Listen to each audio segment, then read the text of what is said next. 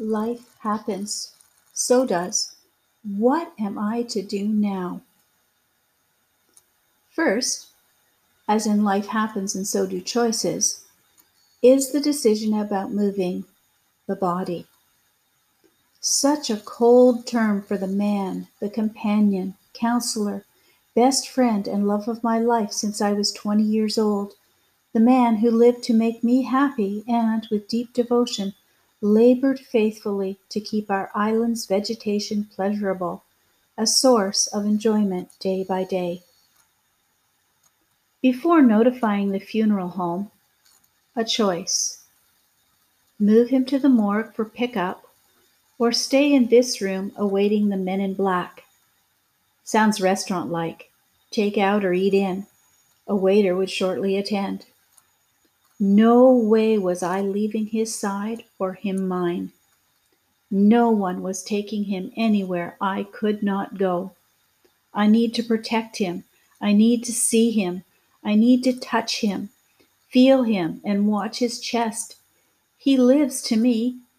I know no mortal life courses through his body, that his spirit is close, perhaps witnessing the unfolding scene as an act in a play.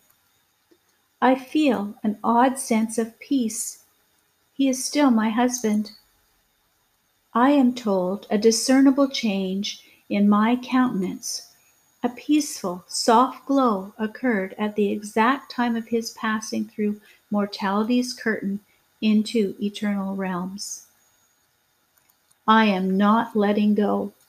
I will not leave him alone. I will stay as long as it takes and long it took. Two of us wait over two hours while the rest of the family returns to homes and children. Silence. An occasional short burst of words escape tongues between fighting tears and stoic bravery. Feelings of peace with dry eyes. Silence. Cyclical. Abiding. The black velvet looking outer layer caught my eye as a gurney comes through the curtain. Standing before us, men in black, two kindly faces. No weapons of forgetfulness did they possess, but the authority granted to physically separate Alan and I. I will myself to move aside so they could do their job. Robotic motions transfer him from bed to gurney. I stare numb, as he lay void of emotion in the black cocoon about to be sealed and strapped. This is not a crime scene, no autopsy forthcoming. My reality. I, with trepidation, place my hand upon his forehead, gently run my fingertips from hairline in slow motion to his ear down his jawline before brushing his lips, the ones I have not been able to kiss for two weeks, ending the touch at his chin. What am I to do now? In this moment of time, the choice is born of circumstance. Watch the cocoon envelop him from toe to crown. Stand silently as the wheels slowly begin their momentum through the curtain and out of sight. My daughter holds me tight. Softly falls fluffy, delicate white flakes melting on the windshield as we drive home on the highway, signaling with the first snow of the year that even the upcoming winter will bring moments of beauty in nature. All I could say, it waits to snow until your father is gone. He doesn't like winter. With him on oxygen, this would have been very difficult for him. Days pass after Alan's death with much to do before his funeral. Three daughters living in Alberta, all in different cities, need flights home. I arrange three flights. Sisters volunteer to meet sisters at the airport. In the Eternity section of Brampton Funeral Home and Cemetery, our plot awaits its first use purchased in 2004, shortly after his father died suddenly. The death, death of loved ones causes thoughts. There was no service to plan, people to contact, all mind busy necessities. And yet, the sun continues to set and rise. Time does not stop. With the world revolving, all I could do was figure out what to do, what was next, and write in my journal. Monday, December 5, 2016. I was up at 3 a.m. in tears for quite some time. I went downstairs around 4:30 a.m. and cuddled with our eldest daughter, the first to arrive from Alberta. Eventually we come upstairs. She lays herself on Alan's side of the bed and cuddles up against my back with an arm around me. It is very comforting. We talk for a while before I finally fall asleep for an hour. Maybe. I am very tired. I miss my husband. Thursday, December 8th. Funeral Service Day. Letters written by grandchildren or pictures drawn for him find the secret compartment over his chest, reading and viewing material while he lies cradled in satin. Remembrances for love given and received. Time with Grandpa lives in memories and pictures little ones lifted up, tenderly bend to touch and kiss. Each grandchild and child express loving touch with hands and lips. For me, it seems unreal and I just want to cuddle. My focus centers on all eight children, their faces, their hesitations, their touches, and I feel their hearts through movements, their beings while mine breaks for them welcoming his mother, sisters, brother, and their families, give us time for respite, gathering thoughts and something to eat to prepare for public visitation and the service. Sentinels protecting a treasure line up beside his casket and stretch beyond it, nine people in a single row from chest past feet. Me furthest from his head, while his mother sits at the opposite end watching carefully the many who came, most viewing in disbelief, not knowing what to say, some sharing a brief personal experience with Alan, saying hello and sorry, filling me with gratitude for those whose lives he touched and their willingness to share. The children and I, following his, cas- his casket with rosewood accents, lead a slow moving procession of other family members into the chapel full of people, much to my surprise, and all standing watching our family. Catching bated breath, I hesitate, restraining overwhelming feelings surfacing as I meet silent speaking eyes, recognizing among the crowd some of my co-workers, Alan's co-workers, before he retired. People not seen in years, and others who did not come to the public viewing.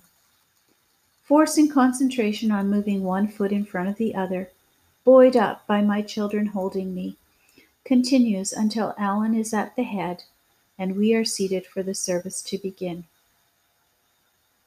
My eternal companion has left his body here and moved on to the spirit world, where I am sure his father and granddaughter are happy to be with him.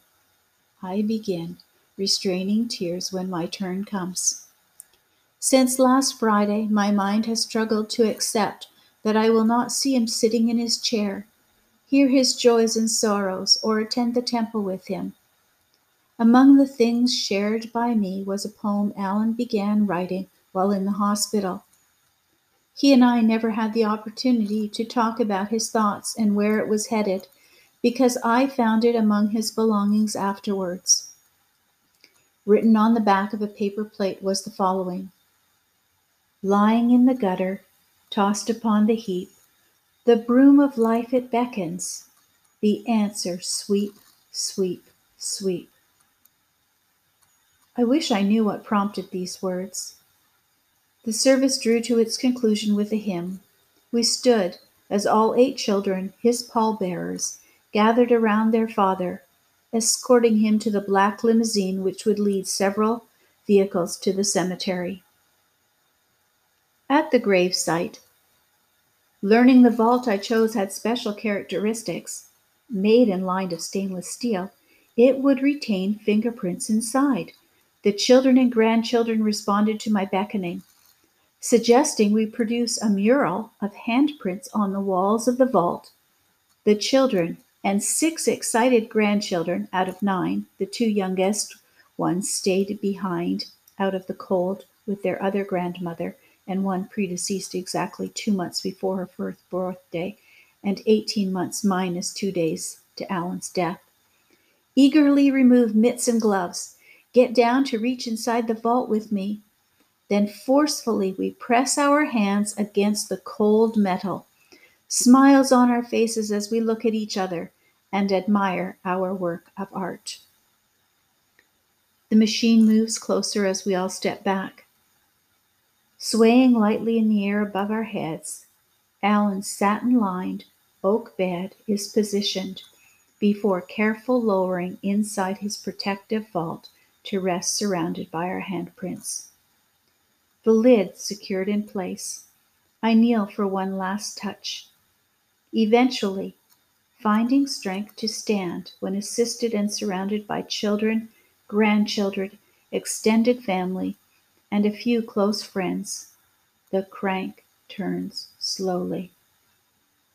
The further down into the depths of earth he descends, I feel as if playing a game of tug of war, being yanked by an invisible rope from my heart, mind, and soul, and I was losing. He was taking me.